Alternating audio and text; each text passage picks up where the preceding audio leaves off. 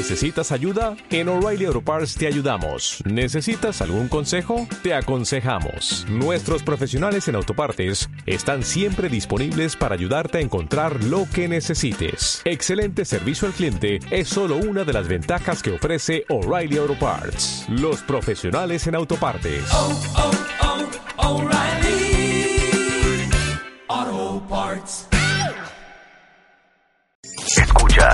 Lo mejor de Marta de Baile. Solo por W Radio. Estamos de vuelta. Bebemundo presenta. Les digo a los cuentavientes, está muy fuerte la cantidad de cosas que hacemos que no nos damos cuenta porque parecen buenas, pero no son tan buena idea con nuestros hijos. Y el día de hoy invité a Ana Serrano. Ella tiene un doctorado en educación por la Universidad de Chicago, es autora de 15 libros, desde Ayudando a Crecer de 0 a 3 años, el de 3 a 6. Es especialista en inteligencias múltiples, en estimulación temprana, en competencias y es conferencista sobre pedagogía, neurodesarrollo y este y el método multisensorial simbólico. Y tenemos una lista bien interesante ¿eh? de cositas que hacemos muchos cuando somos papás con nuestros hijos, con toda la buena intención. Y hoy Ana les va a decir por qué o cómo no son tan buena idea. Desde hacerlo taquito hasta dejarlo llorar, hasta sacudirlo o el chupón. Y quiero ver cómo vas a explicar por qué el chupón no es buena idea, porque mis hijas fueron de chupón las dos sin parar. No, bueno, mira, eh, la verdad es que todo es cuestión como de cuándo y cómo.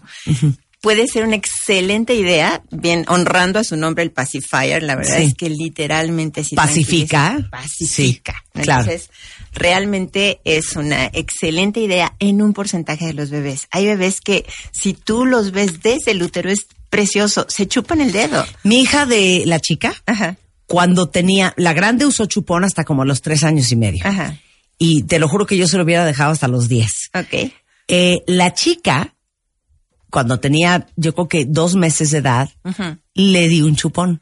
Literal, cuentavientes, no les estoy mintiendo. Qué lástima que nunca lo vi. ¿Lo escupió o? Lo escupía y boca abajo movía su manita de la, de la mano derecha, así con un gran esfuerzo para meterse el dedo gordo. Ay, Entonces, claro, la chiquita no era de chupón, la chiquita se chupó el dedo hasta los 14. Para que me entiendas. Bueno, Y mira. no estoy exagerando, 14. Está bien. Fíjate que sí hay una necesidad de succión en un, bueno, en todos los bebés, pero en un porcentaje de bebés está como mucho más clara. Y ¿Por qué? ¿De dónde viene ese instinto? A ver, cuenta eso de la succión. De...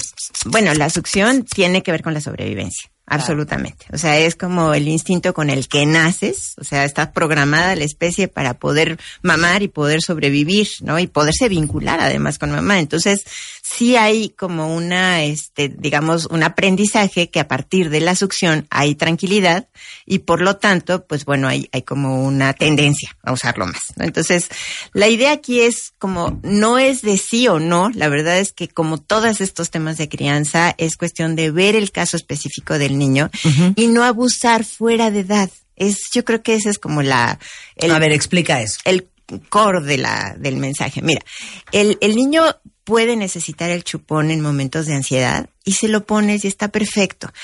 Ahora, cuando el niño está alerta, encantado, explorando el mundo, es un crimen ponerle el chupón.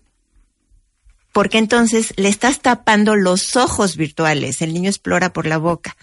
Entonces, si tú cierras esa ventana de exploración para que simplemente pase el día, la verdad es que el niño deja de explorar por la boca los objetos en un momento en el que está tranquilo. Cuando Claro. está intranquilo, de todas maneras, sí va a estar intranquilo y no va a explorar. Claro. Entonces, es un caso en el que no vale la pena usar el O sea, chupón. el chupón se usa cuando el niño hay que pacificarlo. Por eso se llama en inglés pacifier. Exacto. Pero cuando el niño está tranquilo, ¿por qué tener el chupón metido ¿Por adentro? qué? Es un poco el mismo crimen, que es bien común cuentavientes, de sacarle las manos y hay atrocidades hasta de amarrarle las manos a un bebé para que no se meta las manos a la boca. Exacto.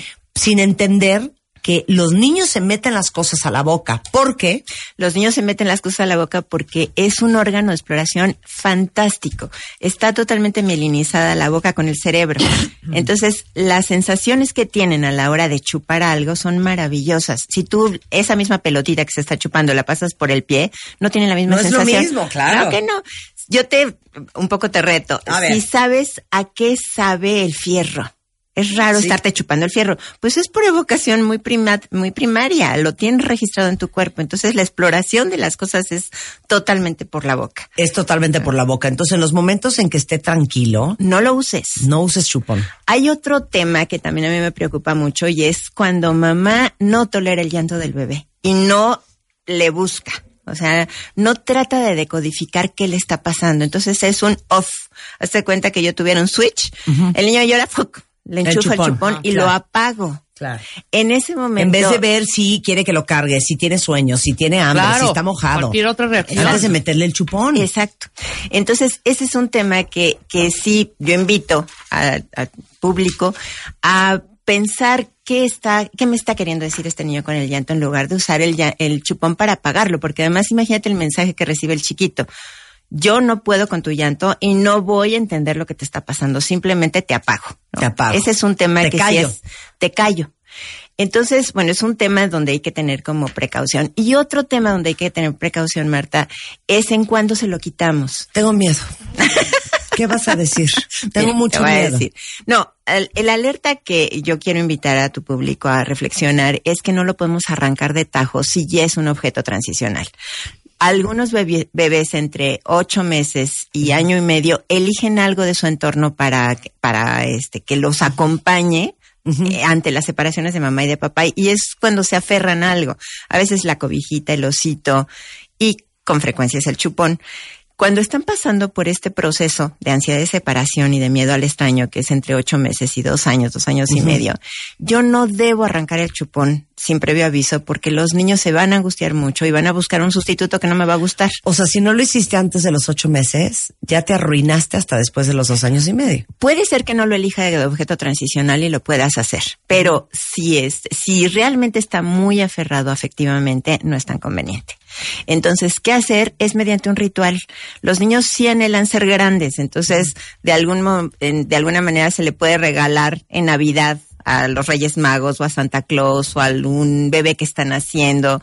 Es un ritual de despedida en donde el niño está listo a dejar ir, ¿no? Entonces es esperar a que estén listos a dejar ir la, al chupón y es acompañarlo con muchísimo afecto porque además se genera hábito.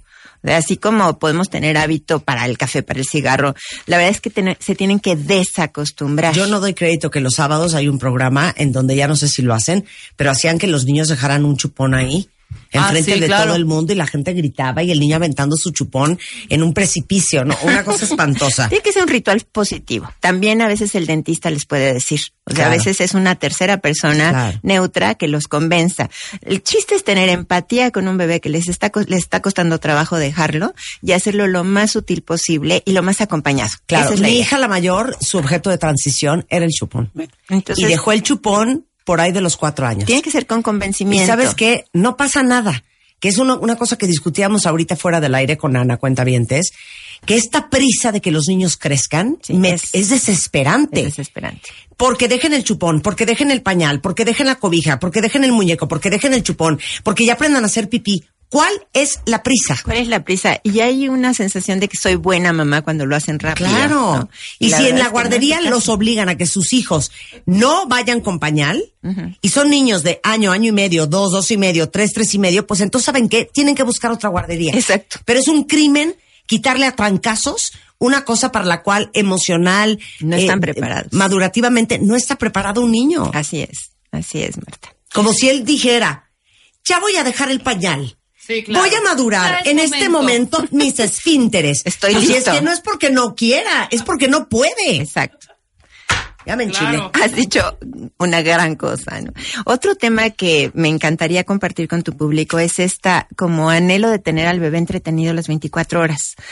La conciencia de que el cerebro del bebé se está formando, la verdad nos lleva como mamás a pensar currículum de casa. O sea, Claro. lo tengo que tener entretenido y haciendo cosas y aprendiendo. Estimulado. Estimulado, las 24 horas. Y me siento culpable cuando el niño tiene ocio. Y la verdad es que es importantísimo que un bebé tenga ocio por ratitos, que tenga momentos de contemplación. Lo que puedes tener a la larga es un niño dependiente de ti, que Claro. no se sabe entretener solo, que no sabe observar, que no está viviendo en presente.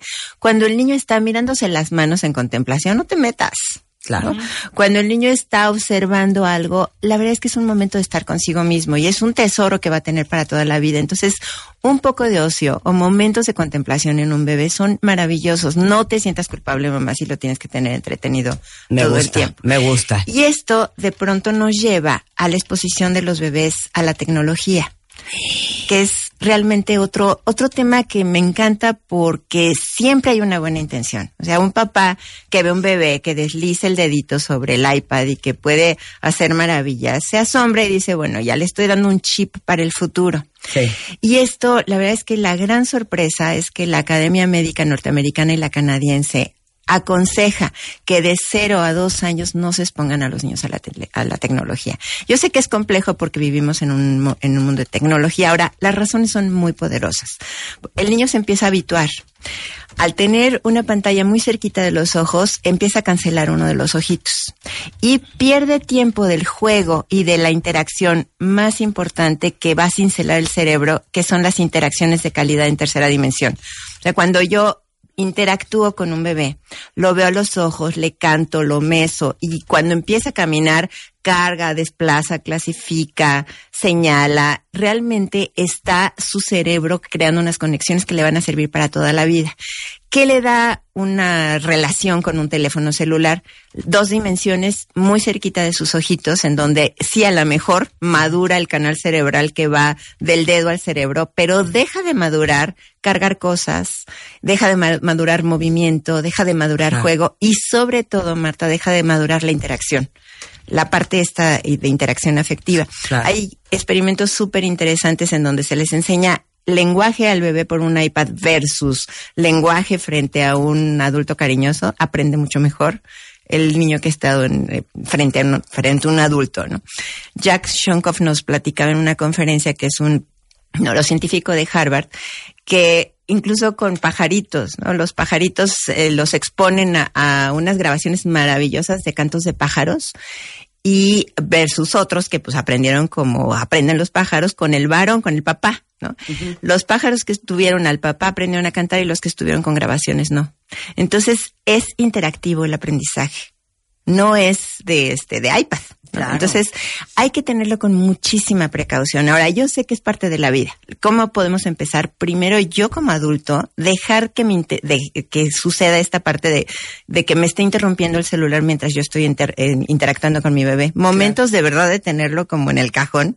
Y por otro lado, también el dosificar, el que sea muy, muy chiquitito el momento de interacción porque pierden tiempo. El niño Sí, se pero lo acaba ideal habituando. es que de cero a dos años, No, nada. nada. Aparte No lo les digo una cosa, uno dice, ay, pero lo estoy preparando para el futuro. Les No. digo una cosa, si nosotros estamos secuestrados por la tecnología, y yo no sé ustedes, pero por un lado dice uno, bendito sea Dios que existe la tecnología, y por otro lado, qué agotamiento y qué cansancio Qué y qué demanda.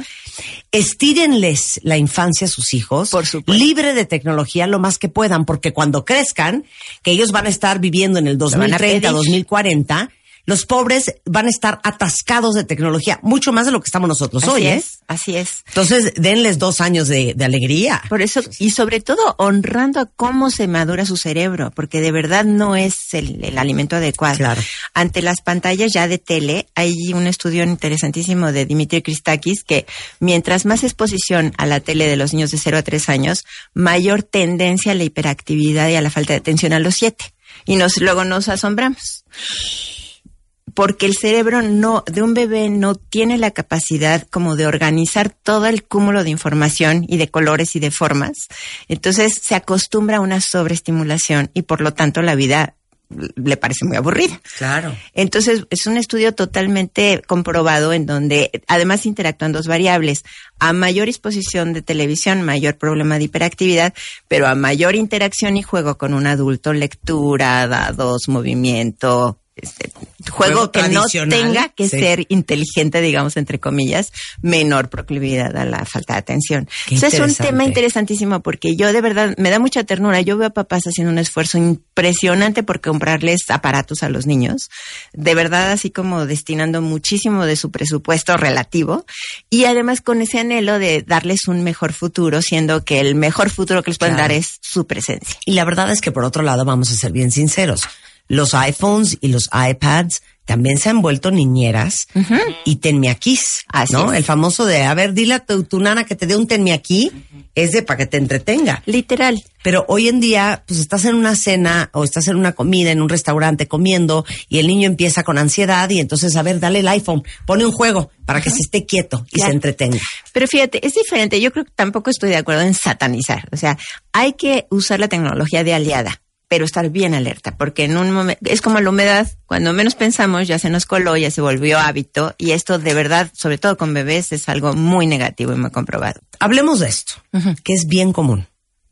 Dejarlo llorar. Ay, bueno. Esta teoría de que si lo dejas llorar se va a acostumbrar y se le va a quitar y va a aprender a dormir solo y va a darse cuenta que no puede obtener siempre lo que quiere y el tema de dejarlo llorar es para arriba y para abajo. Es pésimo. La verdad es que es de los consejos como más adversos porque te quitan mirada de lo que el niño está necesitando y un por evolución un bebé nace con una enorme dependencia de un ser humano adulto que esté decodificando sus necesidades. Y el llanto es un medio de, comunicación. Es el único que El tiene. único. O sea, un bebé recién nacido llora por reflejo, entonces no hay modo que esté amañado. O sea, es absurdo. O sea, te está reflejando un estado interno, una necesidad. ¿No? Y esta necesidad puede ir desde ser cargado. Tú calcula que ha estado nueve meses contenido en el útero y de repente está Aventado. aventado a la gravedad No, con hija, cambios como de dice temperatura. mi abuela, nacer es una cosa muy violenta. Muy O sea, complicada. estás ¿no? delicioso, cuidado, arropado, cargado y de repente te. Riájatelas. Claro. Y de repente riájatelas. Claro. Entonces, bueno, eh, definitivamente es una mala idea, sobre todo con bebés muy, muy chiquitos. Ahora, todo es en contexto y todo es en evolución, Marta, porque en un momento dado, un niño más grande que estás educando, le estás poniendo un límite y llora por él, Claro. que llore. ¿me Esa es otra cosa, O sea, es muy diferente, pero un bebé no debe de dejársele llorar. Siempre hay que hacer un esfuerzo por decodificar, por entender y tratar de adivinar. Le ponemos nombre, bebé, estás triste o bebé, estás enojado. Igual la tenemos, igual no.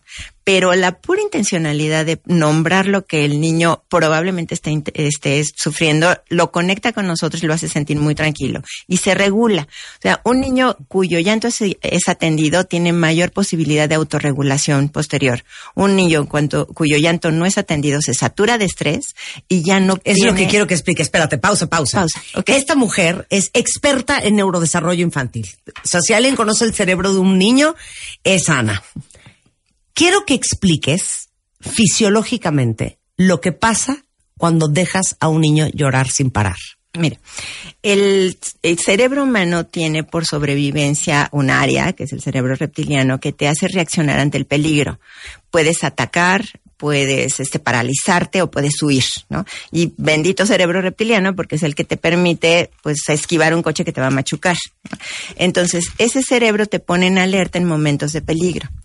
Un niño cuya mamá o cuyo entorno no responde, se empieza a saturar de estrés porque se siente literalmente perdido en el océano, así decía Winnicott, ¿no? En realidad siente que su sobrevivencia está en peligro. La saturación de estrés realmente pues envenena al cerebro, ¿no? Y no le permite desarrollarse de manera O sea, un niño que llora mucho es un niño que se estresa. Es un niño que Un se niño estresa. estresado segrega, me imagino que más cortisol. Por supuesto, cortisol y adrenalina, y no tiene como todos los elementos de equilibrio. O sea, cuando tú eh, estimulas toda esta parte como de equilibrio corporal en donde el parasimpático entra al quite, en realidad el niño no puede serenarse ya de, de ninguna manera y no tiene como los recursos para en momentos de estrés en donde ya no esté con mamá se pueda autorregular. Eso es muy interesante porque seguramente ustedes, si, si son buenos observadores, se han dado cuenta que cuando nuestro hijo está en llanto, eh, hasta en los casos de un berrinche,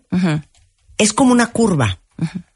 Y llega a un punto, a la meseta del berrinche, en donde ya no se puede calmar. Exacto. Es como hablar con un borracho, o sea, en donde está, ya, ya perdió el control. Exacto. Ya pasó ahora sí que la raya del límite y ya es de, de, de absolutamente fuera de control el llanto. Fuera de control y además de veras está sufriendo, o sea, no hay ni que gritarle ni que regañarlo. Hay que dejarlo pasar. Si lo podemos contener, buenísimo. Y el mensaje, eh, digamos, como implícito es, mientras tú tengas la, la posibilidad de contenerte, yo te ayudo a contenerte. Sin pontificar, sin regañar, sin pegar, sin decir eres este tremendo. La verdad es que es por pura lógica física. El fuego no se apaga con fuego, al contrario. Aguántala ahí, espérate ahí. Hacemos una pausa y regresamos. Escuchas lo mejor de Marta de Baile. Solo por W Radio. W Radio. Escuchas lo mejor de Marta de Baile. Solo por W Radio. Estamos platicando con Ana Serrano. Ella es eh, especialista en eh, pedagogía, neurodesarrollo, tiene un doctorado en educación por la Universidad de Chicago y estamos hablando de cosas que hacemos a nuestros hijos que podrían parecer buenas, pero que en realidad no son nada buenas. Mira, puedo poner una analogía que les va a sonar muy bien. ¿Han llorado ustedes alguna vez por algo que les ha pasado, que les dolió mucho, que fue muy fuerte? Y estás llorando, probablemente parada enfrente de un espejo viéndote llorar, ¿no? Que es típico. Y una cosa es el llanto de... "Eh, eh", ¿No? Y otra cosa es ese llanto que todos hemos vivido en algún momento, que es el llanto de... Sí, ya que se te va el aire. suspiros. Claro. No, con unos Que suspiros. ya te invadió. Ok, Ajá. imagínese que en ese momento entre una amiga y te diga, deja de llorar. No, no. No, bueno. No puedes parar porque estás en el... ya, ahogándote. Claro. Es lo mismo con un bebé. Es lo mismo con un bebé. Aquí, bueno, sigue Decirles, ya cállate porque se te va, te va a llevar este policía. Bueno, además No, eso. no, no, no, no, no, porque no, no, no. aquí embonas con un pánico natural de los niños de abandono, que es natural, es evolutivo también. Entonces, justo en la edad de los berrinches, el niño de veras cree que va a ser abandonado. Y si tú lo amenazas, bueno, el cerebro reptiliano ahí sí ya enloqueció. ¿No? Porque de veras estoy en peligro. Entonces, me, me gusta muchísimo Daniel Siegel eh, con sus consejos de primero, em, eh, de alguna manera conectas con el, con el niño, tratas de que se serene. Tú no vas a, a explicarle a un niño que se está ahogando, este que no debe de echarse a, a la alberca hasta que ya salió de la alberca ya lo ya le explicas entonces mientras esté en crisis lo serenas tratas de reflejar lo que sintió lo tranquilizas mejor no hablas lo abrazas Claro. este que de alguna manera siente empatía una vez que ya está serenado ya puedes echar el rollo Claro, pero no cuando está no claro. Dijiste algo muy interesante. Los niños tienen síndrome de abandono. ajá A ver, explica eso. Fíjate que este es otro tema que me gusta muchísimo compartir con el público porque a veces se desconoce y hay prácticas bien intencionadas muy, muy adversas. El, entre los ocho meses y los dos años y medio, los niños sienten que su mamá probablemente no regrese, ya se aferrar, ya confían en sus cuidadores primarios, llámese mamá, papá, abuela, los cuidadores más, más primarios. Y cuando se van, todavía no tienen la madurez mental para predecir que van a regresar. Entonces, es la famosa mamitis, por eso lo tenemos como calcomanía de repente en un periodo que ni al baño te deja ir. En realidad es algo muy normal y que cuando el apego se va resolviendo de manera segura, el niño confía en que vas a regresar, ¿no? O sea, te usa de vas, va y viene y sabe que no va a tener como, que no va a sufrir ese abandono. Cuando hay ese miedo como muy primario de base y encima tú le dices, si te portas mal te voy a regalar, te, va a llevar la policía, te... en realidad le estás dando alimento a, a ese temor. O sea. Lo, lo creen factible. más leña al Entonces, fuego. de veras es adverso. O sea, entre todas las prácticas yo creo que es de las más, de las más adversas porque hace tanto daño el abandono real que la amenaza de abandono que el niño la cree factible.